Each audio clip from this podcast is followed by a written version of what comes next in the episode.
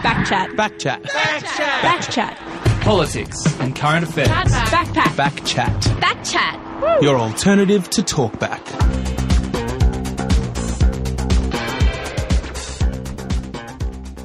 Yes, indeed. You are listening to Backchat on FBI Radio, your freshest wrap of news and current affairs. I'm Swetha Das. And I'm Amber Schultz, filling in for Shami. That's right. And happy voting day, Happy guys. voting day. yes, we've been gearing up for the federal elections for a few weeks now here at Backchat, and it seems like our influence on the Australian political landscape has not been insignificant. Yeah, I heard that you guys discussed the potential for an Australian bullet chain train on the show a few weeks back, and since then, Liberal, uh, Labor MP Anthony Albanese pledged $1 billion to secure a high speed rail network between Brisbane and Melbourne. Making waves, guys. What can I say? Uh, not only that, but our guest on Backchat, one Asian Senate candidate, Michael Hing, was knocked off the ballot due to a technicality by the AEC. It's uh, it's almost like we're too powerful. First up on the show, we have Ariadne Vromen, a professor of political sociology at the University of Sydney, to discuss today's federal election from a youth perspective. And after that, we're going to be speaking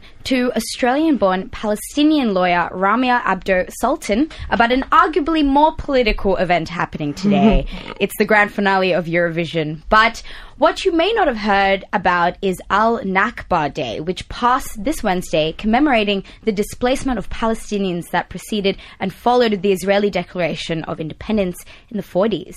It's a very political show today, Yeah. and we'll be discussing all that later on in the show. But as always, we want to hear from you. Tell us who are you putting last? On your ballot paper. Text in on 0409 945 945. That's 0409 945 945. to show us all what a beep lying, beep backstabbing, beep treacherous, beep beep she is. Thanks, Colin. Backchat, your alternative to talkback. So, uh, do you know who you're going to be voting for today? Better yet, do you know why you're voting for them? If you don't, you better figure it out before you hit the booth. That's right. In the lead up to this federal election, it's been difficult to pinpoint exactly which of the major parties, if any, have put a valuable emphasis on the needs of Australia's youth. and how effective their advertising has been. The Liberals have even started advertising on SoundCloud. It was a pretty abrupt and rude interruption. To help us sort all this out, we're going to be talking to Ariadne Vromen, a professor of political sociology at the University of Sydney, about this election from a youth perspective. Hey there, Ariadne. Hi Amber, hi Swetha. Hi, thank you. Thanks for coming on the show. Now, looking at the election campaign so far, which parties do you think have been trying to do the most for young people? Okay, I think it's really been the progressive side of politics, Yep. both the Australian Labor Party, who've committed to bringing back a Minister for Youth. Just come a bit closer a bit to the closer. mic. Yeah. sure. we want to hear loud and clear. So, this Minister for Youth. Minister for Youth. Okay, so we haven't had a Minister for Youth since 2013. Hmm. Uh, Labor brought one back in in 2007, but also really importantly, they've recommitted to funding the Australian Youth Affairs Coalition, which is the peak advocacy organisation for youth that's been running on no money for the last six years. So, what do they do? uh, the AAC, the Australian Mm-hmm. Youth Affairs Coalition, they consult with young people, they do research, they do advocacy, and they represent on core issues that matter to young people work, housing, climate, and so on. So, employment and housing affordability, uh, affordability are tipped to be the key elections for young Australians. Do you think the major parties have promised enough to address these issues? I think you're right that uh, work and security at work and housing affordability, both in terms of rent and future buying of houses, is really important to young people because this is the hugest generational shift that we've seen. 50% of young people now work in insecure or precarious work, and most people are never going to get onto the housing market unless they have rich parents. So this, this discussion has been quite real for a generation of young people, and again, it's really only the Labor Party and the Greens that are talking about this. The unions have really campaigned quite hard on the issue of um, ins- uh, security at work, and that's very much had a focus on young people. Whereas we've seen the Conservatives have kind of avoided the issue and have tended, when they've talked about housing and um, negative gearing and so on, they've really played to their base, and their base is older Australians. Yeah. Now, we've seen that the environment is a huge policy point that is resonating with Australians at the moment, both young and old. Are the pollies taking this into consideration, and will either party enact environmental change if elected? Yeah, that's really right. Climate change is a big issue for everyone. We're seeing in all the polling that's been going on pre election and on things like the ABC's Vote Compass, 80% of people think that we need to be doing something about climate. We need to be investing more in renewables. It's really cross generational issue. Uh, but n- none of the parties are focusing on it probably as much as people would like. Again, the Greens, it's a core issue to them. They've always stuck with that as a fundamental um, concern of theirs and wanting to move to uh, total renewables in the sort of uh, distant future. That's always been a core issue. Labor have definitely committed to bringing back a version of the carbon tax, or it'll probably be seen as something quite different. But you know, they believe that climate change is happening, whereas half of the federal government, the national. Um, the Nationals and the Liberal parties still deny that climate change is really happening. But there have been so many incredible climate change movements and protests Yes. around Australia right Yep. now. It's very exciting. I, I, why do you reckon they are so successful in Australia? Do you think it's because the parties are denying it? Yeah, I think that that's really right. There is that political opportunity there that it's such a uh, polarising issue for the parties. It really differentiates uh, the progressive side from the more conservative side. So that's given an opportunity for movements to be active, to arise. What the um, school students were doing around the movements following um, Greta in Sweden has been really exciting and inspiring, and it has What's- been noticed Greta?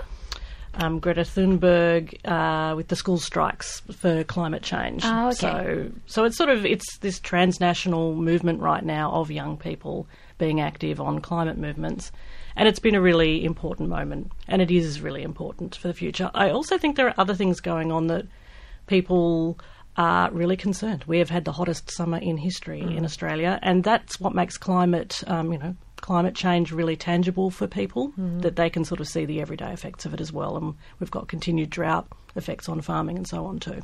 Why do you think the big parties are not concerned about quite a sizable voting demographic? And, you know, the fact that they care so much about climate change, why aren't they addressing that issue? Look, I think a variety of reasons about who political parties think their base is and who will vote for them and what will mobilise them on particular issues. Uh, so I think that rightly uh, people who vote Green uh, because they're concerned about climate change and those Green votes are going to go to the Labor Party through preferences. They're not going to go to the coalition.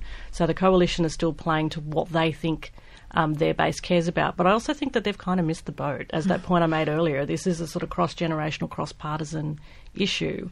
So it then makes you want to question about uh, who are the other kind of special interests still that the parties have in their back pockets that are really influencing their agendas. You're listening to Backchat on FBI Radio 94.5 FM with Swetha and Amber. We're speaking to Ariadne Vromen, a professor of political sociology at the University of Sydney, about how the major parties have been shaping up before today's federal election. And we have some texts in. Amber, I would love you to have the honour to read the first text in. So we've got Sam from Newtown saying, "Put the Liberals last," In, and in capitals. in caps. Of course, he's from Newtown. No one else would text that through. Sam, thank you for sending that through. Um, and we've got a text from Andy in Glebe, and he has said, I'm in Fred Nile's electorate. Oh, okay. Mm-hmm. Um, and he says, I can't wait to have the pleasure of putting him dead last in my ballot. Mm. we are asking people to text in. Who are they going to put last on the ballot paper? Are, are you going to vote below the line, Amber? oh, look, I think so, but honestly, after I get to about six, I'm just kind of guessing. It's just kind of There's so many. And what shakes me is the name of certain parties that sound really awesome. Mm. deliberately, yeah, I deliberately can't think of any off the top of my head, but uh, you know they are quite misleading. Yeah. uh, yeah. So if you guys would like to tell us who you're putting last on the ballot paper, text in at 0409 945 945. That's 0409 945 945. Um, now, back to Ariadne. We've got uh, there's a new survey from Reach Out that shows that 50% of young people have been politically active in the past year, which is interesting because I think that the idea that's always pushed is that the youths are incredibly disengaged. Has the nature of political activism or lobbying changed over the years, and if so, just how much has it changed? Yeah, I'd really like to see the death of the myth of um, apathy of young people. It- it's Agreed, probably agreed, never really yeah. it's never really been true. What it does reflect is that young people are disillusioned often with the major parties and with politicians, but they're still very politically engaged around the issues that matter to them. So if we're looking at this political engagement that young people are doing right now, it's going to be the kinds of things that they do in their everyday. It's talking to other people about the issues that matter. It's being active on social media, increasingly on Instagram, which I think has been really interesting during this particular election. Uh, Could you could you delve into that? So what's Sure. the, the action on Instagram? so, originally, a lot of us who were in, been interested in social media saw that Facebook was the main space for people to be able to share their political views, but also engage in discussion. As young people are retreating more and more from Facebook, as older people take over Facebook as a space, which is understandable, uh, Instagram is kind of the favoured space for younger people. So it's how does politics happen there? And I think as people use more and more um, election-specific or political issue-specific hashtags on Instagram, so they're kind of creating communities that way. But also, it's kind of the visual representations of what they're involved in as well. So Instagram is not just all about selfies. it's, an it's an important part of it for sure. But I, uh, we're just seeing increasingly, but also the parties are using Instagram. I've been following For My Sins, Scott Morrison and Bill Shorten's Instagram um, during the election, and they've actually been fascinating the way they're constructing themselves as kind of ordinary people and will reflect on the engagements that they're having and using video, using stories really, really well. And again, I think it's that story function that you kind of get to express who you are, what you're doing, what you're thinking about that makes Instagram a great space to be talking about the issues that matter to you. I am curious as to how many professors who expertise is in social media are following our politicians. It's probably like a fifth of their follower list. Um, we were talking this morning, and Amber, you got an ad from was it ScoMo? Yeah, it was from ScoMo in the middle of SoundCloud, which SoundCloud is, is pretty niche. It's not not a lot of people are on it, and I'm just curious: is that effective? Do you know? Do you think it's effective? And are they targeting youth correctly by invading my ears when I'm trying to listen to songs? Well, I think they've kind of got the point about if you want to engage with young people, you've got to go to where young people are and not mm-hmm. expect them to come to you. So that's kind of been something that people have been saying for about 15 years. So they kind of got that now. But whether or not actually invading that space where you don't expect politics to happen really matters or really leads to changing your vote um, is still a bit of a mystery. So, I mean, as I mentioned, you are an expert, I reckon, in social media and political participation. Sure. So I'm curious Yes. to hear your thoughts on Clive Palmer's reach. So he's put Yeah. ads, multiple newspapers, social media, he's texting, robotext. Yeah. Do you think that there is a significant link between um, a politician's popularity and how much money they put behind their campaign? Yeah, Clive is a very interesting example. Um, I don't. Again, if I was going to make a prediction, I don't think Clive's going to do very well in the election. I don't even know if he will be um, elected. But his saturation of all forms of media has been kind of distinct and interesting in this campaign. But in the end, I kind of think it's irritated people. People need to use social media to reinforce what people are already thinking. Mm. They're not going to bring people necessarily to think that that is the representative for them. Mm. And the big question I think that everyone wants to know is what are your predictions for tonight? Yeah, as I said before, I'm often reluctant to make predictions because, hey, I could be wrong. But anyway, I do think Labor will win comfortably today. Comfortably? And, and I think that they'll mm. probably get about 80 seats in the lower house. The Senate is going to be a lot more interesting and a lot more mixed and diverse. So, whatever happens, even if we have a Labor government, what happens in the Senate and for their capacity to get new policy through, that's going to be an interesting challenge. Well, we'll hold you to it, Ariadne. uh, thanks for talking to us today. This morning, Ariadne, that was Ariadne Vromen, a professor of political sociology at the University of Sydney. But stay tuned because after the song, we are talking about the Palestinian Israeli conflict unfolding against the backdrop of the Eurovision Song Contest and why you might be thinking twice before supporting it this year. This is Red Mercedes by Amine. to show us all what a beep lying, beep backstabbing, beep treacherous, beep beep she is. Thanks, Colin. Backchat, your alternative to talkback. Leather corsets, camp Europop music, and Kate Miller Heidke. No, I'm not talking about Mardi Gras, but the Eurovision Song Contest. This year, Australia is participating, yet again, as Europe's slightly strange and extremely uncouth adopted sibling. But the choice of host country has sparked international controversy due to, due to the ongoing conflict with Palestine and the historic and ongoing human rights abuses. We also observed Al Nakba Day this Wednesday, commemorating the displacement of Palestinians from Israel, which seemed to go completely unnoticed by the media in favor of coverage of the song contest. To help us make sense of all this, we're going to be speaking to Palestinian Australian lawyer Ramia Abdo Sultan, uh, who is a lawyer based in Sydney's West. Hi, Ramia. Welcome to the show. Hi, good morning. How are you? Pretty good. Thanks for coming on. So, Ramia, to start off, can you explain to us what Al Nakba Day is? Yeah, so look, my, my, May, May 15th, 1948, um, is actually known and referred to as Al Nakba, which literally translates to the catastrophe. And that is the day that, um, you know, Palestinians around the world commemorate um, that particular day as, as having um, lost, I guess, their, their states initially where 750,000 Palestinians were forced from their homes um, and close to 15,000 Palestinians being massacred um, cold-bloodedly and um, approximately 530 villages depopulated. So it's the day in which Israel, or the time in which Israel actually conquered pretty much about 78% of Palestine um, back then. And uh, you know what's really sad is is that the, the concept of Al Nakba actually um, has continued uh, to, to carry through and on up until today. It wasn't a single-handed or a single event that occurred back then. And, you know, this is obviously a very big question, but the conflict goes back years between Israelis and Palestinians. So, what's the situation at the moment? And if you can sum it up briefly, how did we get Yeah. here? Yeah, look, um, look, the catastrophe facing the Palestinian people is actually a defining global justice issue of our time, and we need to really start giving it the, the attention that it deserves. Um, but firstly, I don't think we can continue to term the issues arising out of um, Palestine or Israel as being a conflict, um, because the word conflict actually implies clash. It implies, you know, difference of opinion with an equal or balanced right to have an opinion to start off with. But what we see in Palestine is anything but that. Um, I guess by its very definition, it's an occupation by a very powerful military state that is armed and supported by the West against an impoverished, powerless, stateless, and, and, and displaced people um, who simply want their right to return to their homes or at the very least the right to exist peacefully um, in their own lands alongside Israel. So, you know, um, the world, I guess, needs to start acknowledging that fourth to fifth generation Palestinian children are now being brought up in refugee camps inside and outside of Palestine, and they're living in chronic poverty.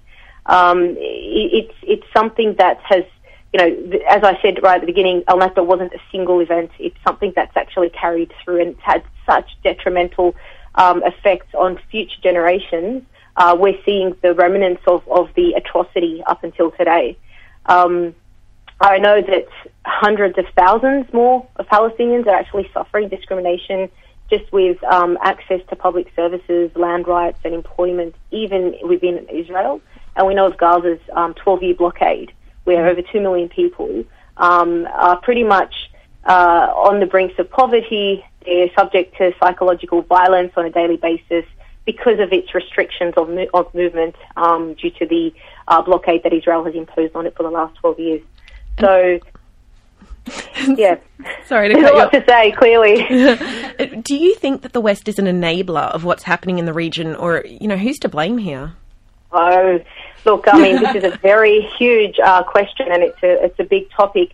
By you know, definitely the West is an absolute enabler to what's happening. Um, we know there's blood on the hands of many powerful countries around the world who are supporting, I guess, the oppressive regime of the Israeli government. So we know that uh, the United the United States by itself injected about 3.1 billion dollars in military aid last year to Israel, um, and at the same time, last year they actually cut all funding to to the United Nations um, which which amounted to about 350 million dollars dollars that supported, I guess, critical services um, to Palestinian children in West in the West Bank and Gaza.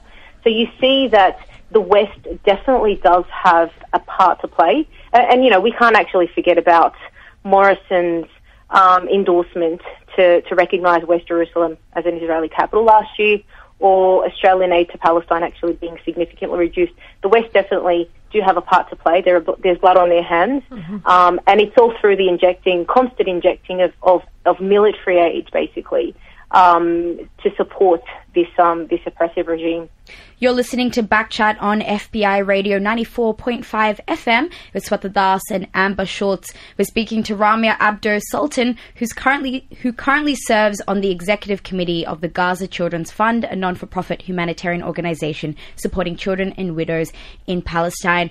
Ramia, how does this conflict relate to this year's Eurovision contest? Well, look, I mean, as we all know, Israel is currently hosting the Eurovision um, Song Contest since it won in 2018. And uh, Israel is shamelessly using the Eurovision as part of its official, you know, brand Israel strategy, which wants to present Israel's prettier face and whitewash, I guess, and distract the world's attention from its war crimes against Palestinians. Um, what's really sad is only two days after its 2018 Eurovision win, um, Israel actually massacred 62 Palestinians in Gaza, including six children. And that same evening, its main, you know, its, its um, victorious compet- competitor Netta at the time actually performed a celebratory um, concert in Tel Aviv, hosted by the mayor. And you know, they all sort of ignored what was happening in their back- backyard. And I guess this is where BDS has stepped in. So for those who don't know what BDS is, it's the Boycott, Divestment, Sanctions movement, and it is a Palestinian-led movement which upholds, I guess, the, the simple principle that Palestinians are entitled to the same rights as the rest of humanity. So, because there is this um, atrocity that's happening in the backyard, I guess, of Israel at the time, at the moment, you know, particularly Gaza, the um, you know the um, the limitations on Palestinians, even in within the West Bank. What the world or, or those who support the BDS movement are saying is that you shouldn't um, be hosting such an event. You should actually be cleaning up your own backyard. And they are pretty much trying to put pressure on performers, which obviously hasn't been of um, great success, to withdraw in, in boycott of this particular um, event that's happening. And so, do you think this boycott is enough, or, or what else needs to be done? Look, it's it's not enough, but it is definitely a start. I mean, you know, boycotts generally, I mean, they involve you know withdrawing support for Israel um, and Israeli um, international companies that um, support Israel. So, um, and, and, and, just to clarify, also divestment um, campaigns pretty much puts pressure on banks and local councils and so forth to withdraw investments from Israeli companies. So, and the sanctions, you know, pressure governments to fulfill their legal obligations um, to hold Israel accountable for what they're doing. So these little subtle things don't um, solve the problem, but they're definitely a great start. Um, there's a lot more work that definitely needs to be done, and one of them is to continue this conversation. And you know, I, I, I thank you for the opportunity to have us here because I, I don't think anyone's really talked enough about Al Nakba. Um, as much as so much attention's gone into Eurovision, this dark time in our history has gone totally ignored, and it's been 71 years mm-hmm. um, where where Palestinians have been prevented till now uh, to to return home, to have acknowledgement to, I guess, their fundamental rights as humans. So we need to keep talking about Al Nakba and keep educating people about Palestine and raising awareness. Mm. Um, we know today is, uh, you know, a, a very a busy day for politicians and so forth, but we need to start putting pressure on our leaders and parliamentarians to call out, I guess, the, the barbaric acts of Israel and to actually take active measures to to to uphold, I guess, their responsibility in stopping the illegal settlements of um, uh, of, of Israel in, in Palestinian lands and also move towards recognising the state of Palestine. So yeah, there's a lot ab- more to be done. Definitely. Absolutely, it's an important day not just in Australia but worldwide. Well, thank you, right. thank you so much for talking with us this morning. That was Ramia Abdo Sultan, a lawyer and passionate Palestinian advocate. It is absolutely laughable. The woman's off her tree. Backchat, your alternative to talkback. Well, that's all we've got time for today. Big thanks to our producer, our producers, Eden Faithful, Natalie, and Pip Leeson. Yeah, you got it. I just skimmed over. Sekalovska. I couldn't even. wasn't even going to try that one. I love it. Um, and a big thanks again to our guests Ariadne Vromen, Ramia Abdo Sultan, and a huge thank you to you, Amber Schultz, for coming mm, on here, co-hosting with me. Um, if you want to check out Amber's amazing work, you can check out her work on Crikey. Mm-hmm And anywhere else? Uh, all over, just all over. Head to my Twitter, Amber May Schultz. Okay, all right. A bit of stalking. we don't pay you for this. uh, all right. Uh, thanks so much, Amber, and all our guests today. We'll catch you all next week, but before we do, here's Peace Blossom Boogie by Babe Rainbow.